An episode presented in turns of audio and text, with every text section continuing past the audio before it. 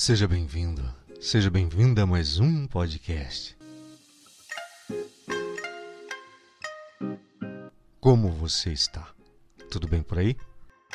Hoje o papo é muito legal, né?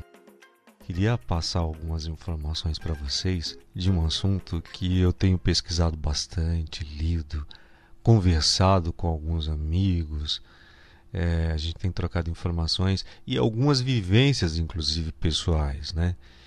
Eu utilizei dessas técnicas, desses serviços, digamos assim, e obtive resultados. Eu gostaria de compartilhar com você algumas coisas, algumas informações e saber se você já utilizou também da terapia holística, das práticas integrativas.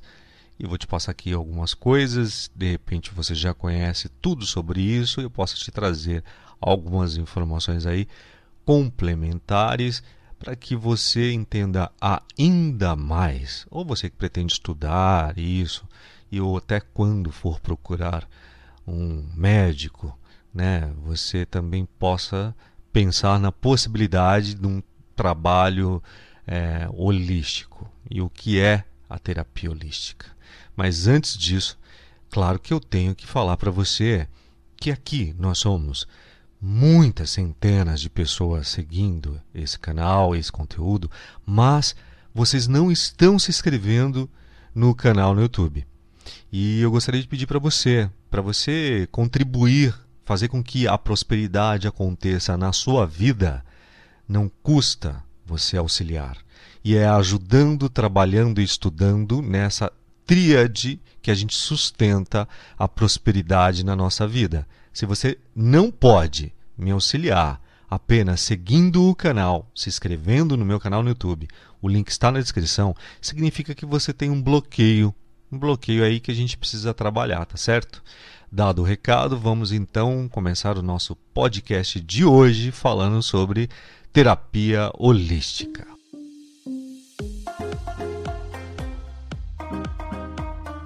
Bom, a terapia holística é a abordagem terapêutica que considera a nossa saúde numa totalidade. Para a terapia holística, somos mais que o físico. Portanto, nossa saúde também está relacionada aos aspectos mental, emocional, energético, ambiental, social e espiritual. A palavra holística ela tem origem no grego holos, que significa todo ou inteiro. Holismo é um conceito que diz respeito ao entendimento de que um sistema existe como um todo, de forma ampla, de forma unida. Ou seja, ele não pode ser definido e caracterizado apenas pela soma de suas partes. Então, uma visão holística da saúde leva em conta todos os fatores responsáveis pelo nosso bem-estar. Compreende nossa saúde de forma integral e não de forma separada, ou separadamente ou em blocos. Se a gente for analisar aí, né, a nossa saúde é a soma de um conjunto de emoções, de memórias, de crenças, de pensamentos. Não é assim? Então, a terapia holística, ela busca compreender como está a nossa saúde, a sua saúde hoje, e tratar esses sintomas. Mas ele leva também em conta todo o histórico, todo o seu histórico, todo o contexto que te trouxe até esse momento, para tratar as causas. E aí, considerando esse histórico, esses traumas, as conquistas, as visões do mundo, todos esses elementos eles são importantes para cuidar do seu ser de maneira completa. Você começa a fazer referência ao campo da medicina, que não tem esse olhar, né? Mas a gente vai chegar lá, eu vou me aprofundar nisso, você vai entender por quê. A terapia holística, ela entende as causas, porque vai aí conseguir encontrar as raízes de certos problemas e modificar aí então esses padrões que são tóxicos. Vamos também aí, eu digo vamos porque tem entrado nessa ideia de estudar sobre isso. Então a terapia holística vai conseguindo aí cuidar da saúde de maneira preventiva e não apenas a reativa, né? Ela não vai tratar a doença, mas vai cuidar para que você se mantenha na saúde. Não é isso? Pessoas que desenvolvem depressão muitas das vezes têm uma conexão com um evento traumático do passado, com frustrações ou até mesmo crenças limitantes que impedem dela seguir em frente. Essas memórias, elas precisam serem ressignificadas, precisam serem orientadas e terem um suporte emocional, digamos assim. Pessoas que se sentem pressionadas e estressadas no seu dia a dia de maneira excessiva têm como sintomas frequentes o quê? A fadiga, as dores de cabeça, a insônia, a tensão pelo corpo, né? Aqueles sintomas que a gente quase ou chega a dizer que é fibromialgia, não é isso? Isso demonstra que o corpo e a mente estão conectados, porque se não tivesse, você não sentiria esses sintomas, né?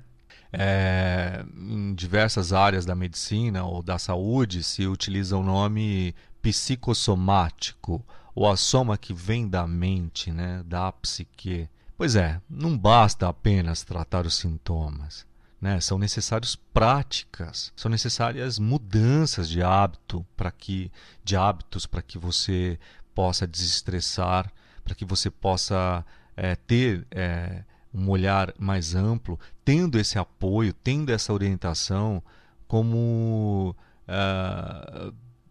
colocar em prática uma rotina mais saudável para o seu dia a dia, para a sua mente, para o seu espírito, para a sua alma, como você quiser dizer. Uau, nossa, realmente é resultado de um conjunto de aspectos, né? É isso, Gil? É isso. Olha, eu poderia dizer o seguinte: em um momento onde os níveis de ansiedade, os níveis de depressão, né, em torno de todo mundo, ou de um mundo que a gente vê aí aumentando, né, tanto, eu diria para você que a procura por práticas terapêuticas e preventivas, ela aumentou muito e tem aumentado cada vez mais. Comentei até com uma colega que todas as vezes que eu falo sobre terapias holísticas ou coisas que transcendem, né? Ou essas terapias transpessoais, em meu podcast, né? Principalmente aqui com vocês e tal, são os assuntos que mais engajam e que mais dão audiência. Então a gente percebe que existe realmente essa procura, essa busca para entender, né? O ser como um todo. E a gente, olhando para este mundo que a gente olha, a gente percebe que tem algo errado, não é? A gente olha e diz, olha, tem algo errado, não é possível que isso seja normal. Esse mundo, dentre aquilo que a gente pode chamar de normal, não é normal.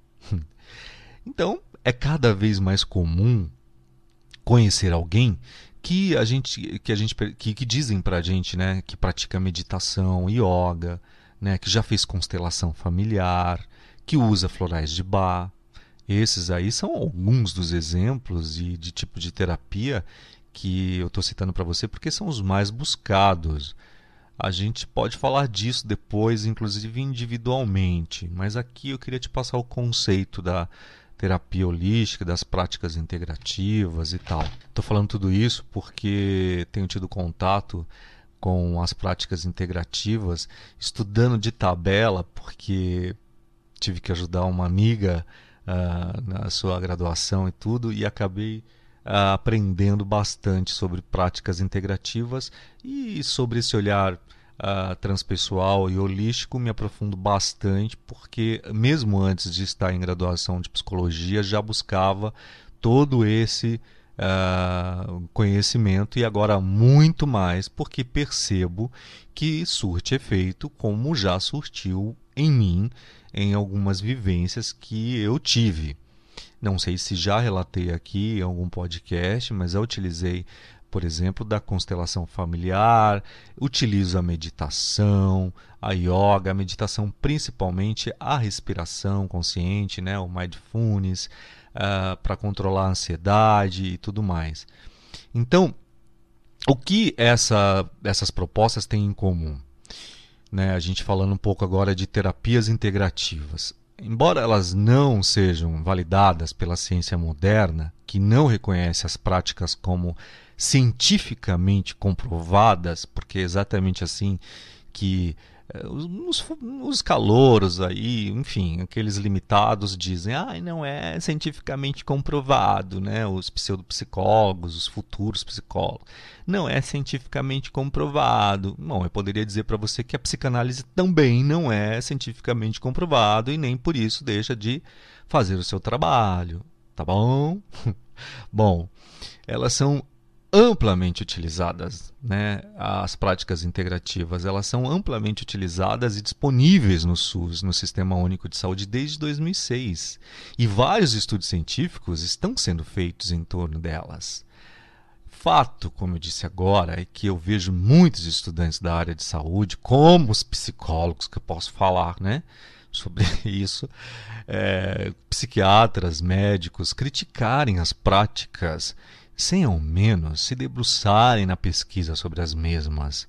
Por isso que talvez demore muito todos esses estudos científicos, as pessoas têm preguiça, né, de entenderem, de perceberem. Você percebe que a ciência, em muitos campos, principalmente no campo da psicologia, ela demora para caramba, né, para acontecer. A gente na academia de psicologia, a gente está estudando coisas de 1930, né, 1920, enfim. É outro papo aqui que eu não vou entrar agora, né? Mas existe essa preguiça desses futuros profissionais, digamos assim, não sei que tipo de profissional é esse que tem preguiça de pesquisar, até porque é uma área, né? Quem entra num curso de psicologia não deve entrar pelo nome bonito, psicologia, né? É uma área que a pessoa tem que saber que vai estudar o resto da vida, todos os dias, toda semana, todos os anos, e tudo acontece muito mais rápido do que acontecia na época do seu bisavô, não é isso? Fato é, deixando as críticas de lado, que quem nega algo sem conhecer está negando a possibilidade de descobrir possibilidades. Quando falamos em práticas holísticas, estamos olhando o indivíduo como um todo e não separadamente, como eu disse, como faz muitos dos profissionais de saúde. Você não vai a um médico onde ele atenda como um ser individual, com aquele atendimento humanizado, né? Ele precisa bater uma meta, ele tem um controle de tempo. Você entra na sala, você passa ali 5 minutos, é muito, né? Olha para você que você está sentindo, isso, eu tomo aqui, paracetamol, blá, blá, blá, é isso, entendeu? Ali, você tem uma cartela de receitas de produtos químicos para tentar tratar aquela causa que te adoece.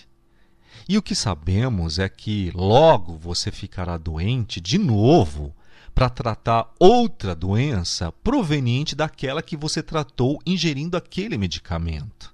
Porque é exatamente isso, você toma um medicamento para tratar aquela possível doença e adoece novamente por ter tomado aquele medicamento em outra área do corpo. Olha, jogando química dentro do teu corpo, é assim que acontece.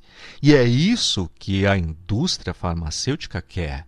A indústria farmacêutica, meu caro, minha cara, ela não quer a saúde. Ela não quer que você tenha saúde. Porque se você tiver saúde plena, eles irão à falência. Acorda? É exatamente isso. E o médico que estudou para detectar doenças terão que reaprender ou aprender, né, ou estudar a manter a saúde dos pacientes. Entendeu a diferença? Não vou tratar doença. Eu vou prevenir a doença. E é exatamente isso que você deveria fazer na sua vida. Você não deveria tratar a doença. Você deveria prevenir para não ficar adoecido, adoecida. Entendeu? Quanto aos meus colegas de faculdade, meus colegas de psicologia, né? Claro que eu digo sempre que não são todos, gente, porque toda regra tem exceção, tá bom? Então, mas muitos desses profissionais, eles saem da faculdade fabricados por um sistema educacional que lhe impuseram ali durante a graduação como eles deveriam agir, seguir um protocolo, a cartilha do CRP, e aí o que determina a abordagem que ele escolheu. E ficam ali, nisso, preso, naqueles padrões, os quais limitam a possibilidade de realmente auxiliar no tratamento do paciente como ser individual. Como é que esse ser funciona? Entendeu? Não, ele não é igual ao outro. Ah, isso aqui é isso proveniente disso, porque os sinais são isso que está acontecendo. Então vamos lá no DSM, vamos ver o que ele está sentindo. É isso? Ah, então tá, então é isso. Não, não é. Pode não ser. Porque são seres individuais. E é isso que está faltando para esses meus colegas da área da psicologia, assim como da área da medicina. Não existe esse olhar minucioso. Não existe. É impressionante, mas infelizmente existem diversas críticas referentes a isso, diversos artigos científicos que apontam isso também, e não vale aqui, não vou aqui discutir sobre isso, né? Essa visão limitada é um problema na área da saúde, viu? A ideia de que os processos de cura e prevenção perpassam fatores socioculturais está no cerne desse discurso de quem defende, assim como eu, a iniciativa das PICS pelo governo. Mas ela, claro, como eu estou dizendo, ela é carregada de polêmicas e há quem refute toda a premissa do projeto, das PICS. Então, a gente vê aí que o motivo, a maioria das 29 terapias listadas, não sei se aumentou, mas se aumentaram, mas eu acho que é 29, hoje listadas pela lei, elas não têm a chancela da medicina, que é baseada em evidências, como eu falei agora, né? A pergunta dessas pessoas que criticam, que pairam sobre essas pessoas que criticam, além dos assuntos os devidos que eu já apontei, eles se perguntam o seguinte: faz sentido tratamentos sem consenso científico serem financiados pelo Estado? Eu, Gil, vou responder. Sim, eu digo sim por diversos motivos. Claro que vale. E falando aqui com vocês sobre isso e para dar um exemplo de como funciona, eu me lembrei de um caso. Maria, uma mulher de 35 anos, estava enfrentando um período difícil em sua casa, marcado por ansiedade, estresse, insônia, né? Ela, então, preocupada, ainda bem que se deu conta, muitas das pessoas estão adoecidas e não se dão conta, Maria se deu conta, preocupada, então, com a sua saúde mental, ela decide procurar ajuda no Sistema Único de Saúde, o SUS. Então, ao buscar atendimento psicológico no SUS, a Maria enfrentou a realidade da demora do sistema público, porque quem precisa do SUS sabe como é, né? Preciso do SUS também, já utilizei o SUS, até para que você tenha algumas entradas aí no INSS, algumas coisas que você precisa fazer pelo governo, só se tiver atendimento pelo SUS. Eu, por exemplo, já marquei tratamento em neurocirurgião, tratamento neurológico, e que eu tive que esperar 6, 7, 8 meses pela consulta. Então a Maria, ao buscar esse atendimento psicológico no SUS, ela enfrentou essa grande realidade que a maioria dos brasileiros enfrentam. Os prazos para agendamento de consultas eram e são extensos, e a demanda alta vai contribuindo aí para a espera prolongada. A Maria, então, inconformada com essa demora, decidiu explorar alternativas enquanto ela aguardava, né, essa consulta psicológica. Durante sua busca por apoio, a Maria descobriu que o SUS oferecia as práticas integrativas complementares, né, que a gente chama aí de PICS, incluindo o mindfulness e a musicoterapia. A Maria, impressionada pela rapidez, porque é mais rápido para marcar essas práticas, com que ela poderia ter acesso a essas práticas rapidamente, a Maria então decidiu experimentar. Fato é que ao longo dos meses, a Maria, ela participou regularmente de sessões de mindfulness e musicoterapia. Ela aprendeu a gerenciar o estresse, ela aprimorou a sua atenção plena e ela encontrou o conforto na expressão musical. Gradualmente, o que aconteceu foi que a Maria começou ali a sentir melhoras em sua saúde. A ansiedade diminuiu, a depressão, enfim.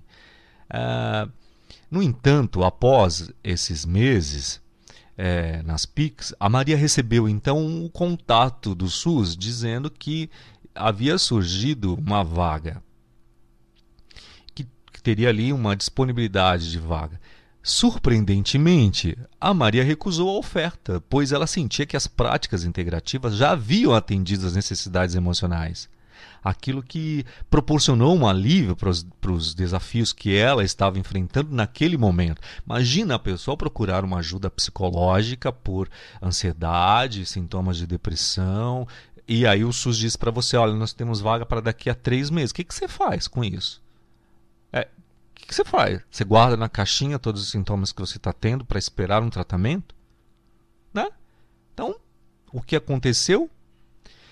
Aconteceu que a Maria percebeu que ela já tinha tido o alívio desses desafios que ela estava ali se encontrando através das PICS, né?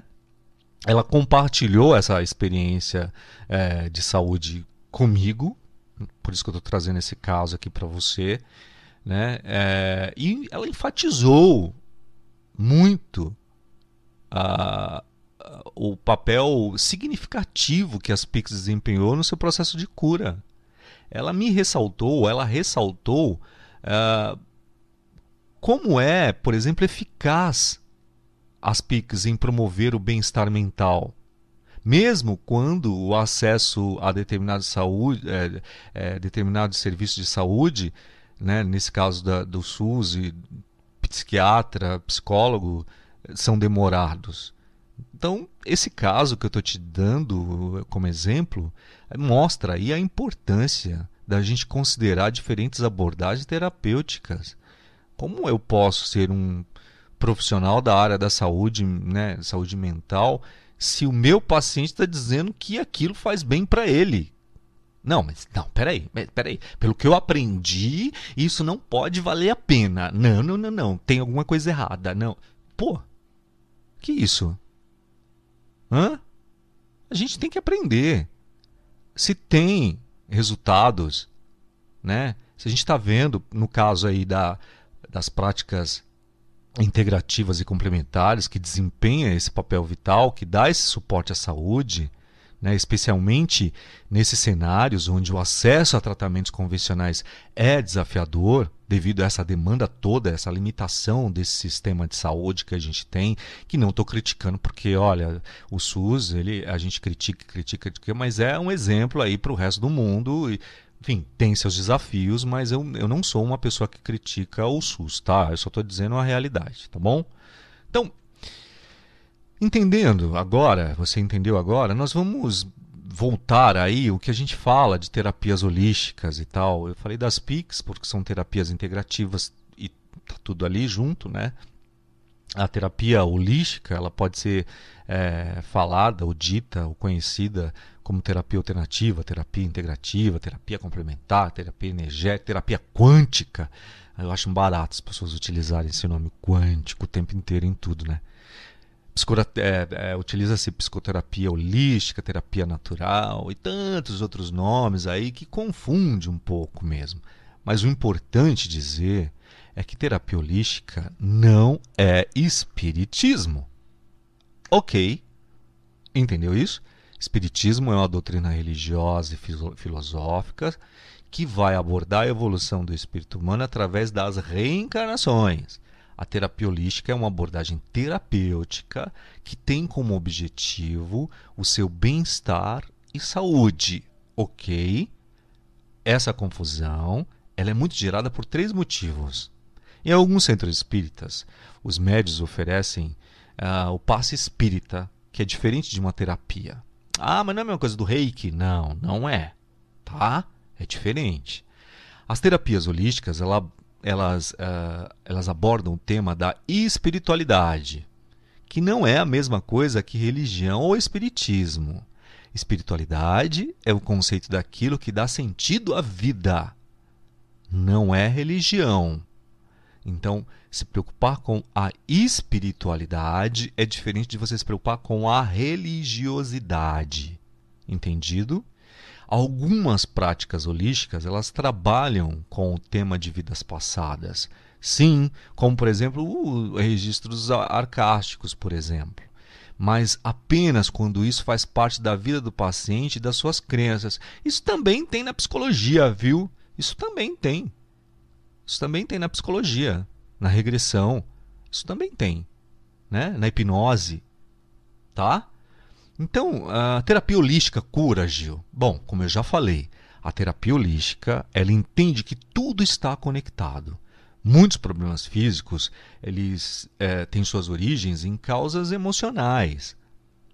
Então, quando nós compreendemos, nós trabalhamos esses motivos, nós podemos melhorar, nós podemos resgatar o nosso equilíbrio natural. Então, o que eu poderia dizer para você é que muitos são os casos de pessoas que mudaram de vida, como eu citei agora há pouco da Maria, o caso da Maria, né? Mas a terapia holística, ela não pode, assim como nenhuma outra área da saúde, prometer curas e milagres, né? Nenhum serviço de saúde pode prometer isso. A cura, ela pode ser prometida por você, por você para você mesmo. Porque cada um de nós é único, cada um de nós responde a tratamentos de determinada maneira, a gente vai responder completamente diferente. Então, terapia holística, para que serve? Como funciona? Bom, funciona cada vez mais aí, como eu disse, pessoas buscando esses tratamentos e ainda bem, serve para que você se reconecte com a sua essência, com a sua espiritualidade no sentido de suas vidas, que fique claro, porque é impressionante como as pessoas confundem espiritualidade com religiosidade. Então, a terapia holística, ela serve para te dar equilíbrio, para ter equilíbrio por essa saúde ou por esse meio holístico, que vai aí te considerar ou fazer você considerar o corpo, a mente, as emoções, a alma. A terapia holística, ela te dá espaço para entender os sentimentos e as emoções, para que você tenha pensamentos e atitudes e relações saudáveis, para que você se liberte de bloqueios e medos, para que você possa se sentir bem e feliz com você mesmo.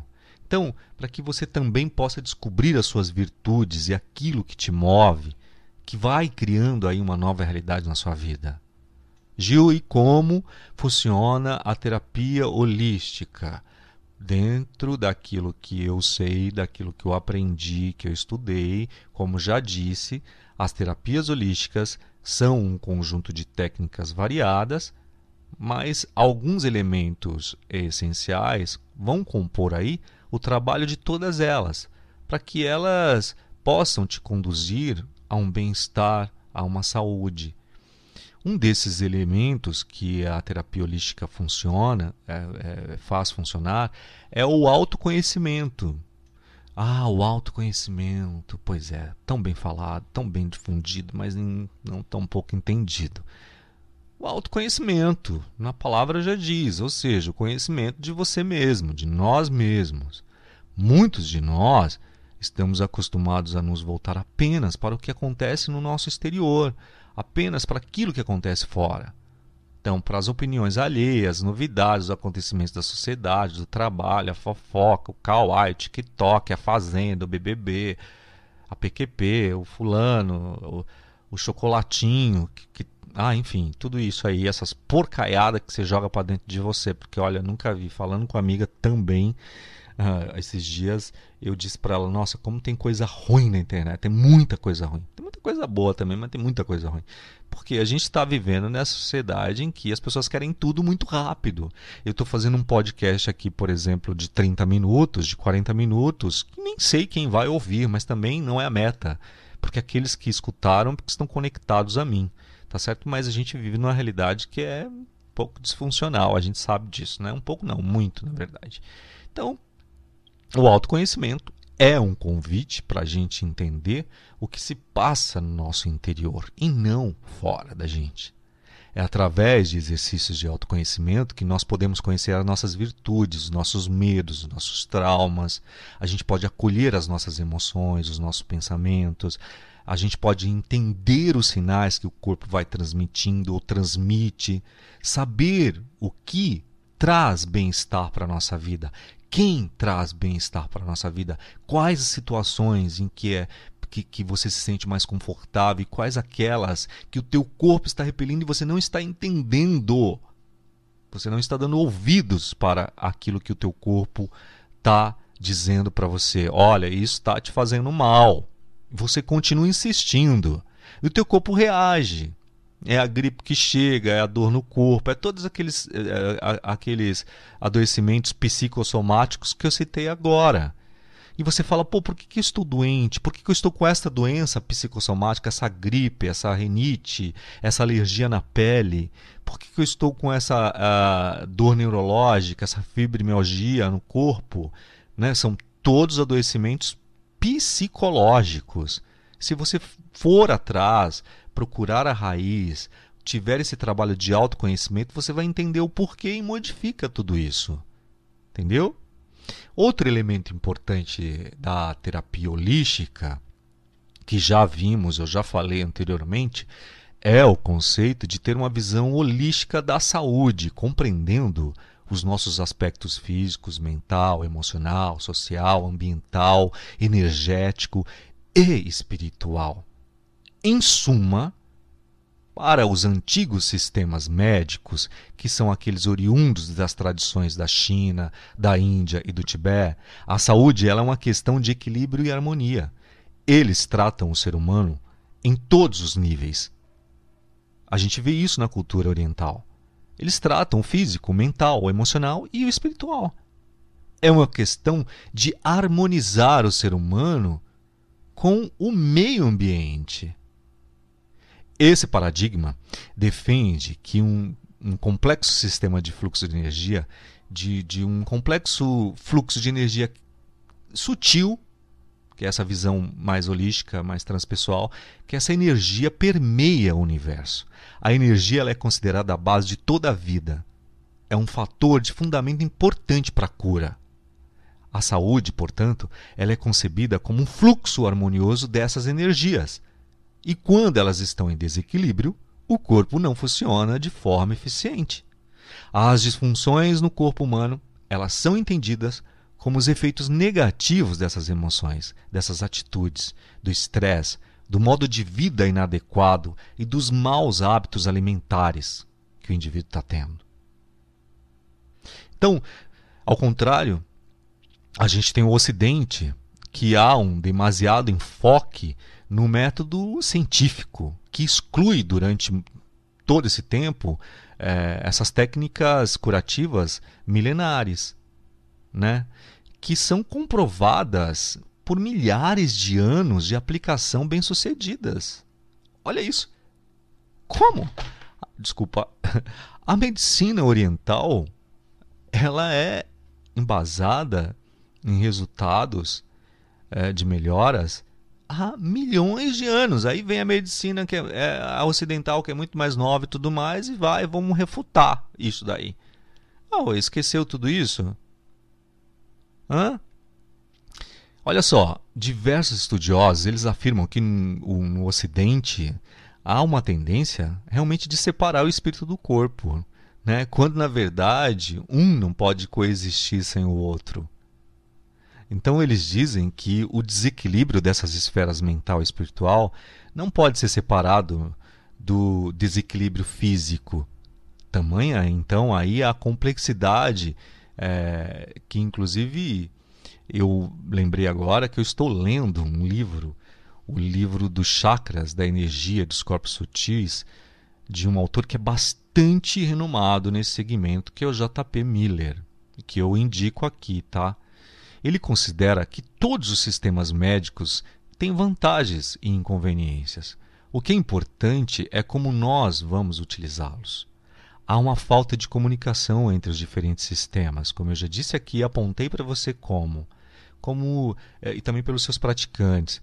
Eles tendem aí a supervalorizar o seu conhecimento e negligenciar o do outro. A gente vê isso, não é verdade? Nós vemos sempre um profissional refutar as técnicas de outro quando poderiam apenas complementar. Olha só, até onde este profissional te trouxe ou te levou.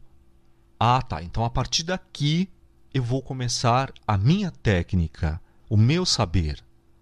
Deveriam se complementar. Entendeu? Olha, desculpa o podcast extenso, é um assunto que eu gosto bastante, gostaria de ficar discorrendo sobre isso muito tempo, mas hoje a gente não vai continuar, a gente vai parar por aqui. Se você gostou desses assuntos, quer saber um pouco mais sobre coisas específicas dentre as terapias holísticas, como eu falei, florais de Bach, enfim, tudo isso, você tem que entrar em contato comigo e dizer: Gil, olha, fala sobre isso. Aliás, eu tenho alguns pedidos aí que eu vou começar a postar, que eu já gravei, já fiz, que são de pessoas que me pedem para falar sobre determinado assunto, tá? Aguardem que eu vou postando aí para você. Quer também? Manda aí as informações. O contato comigo você tem direto.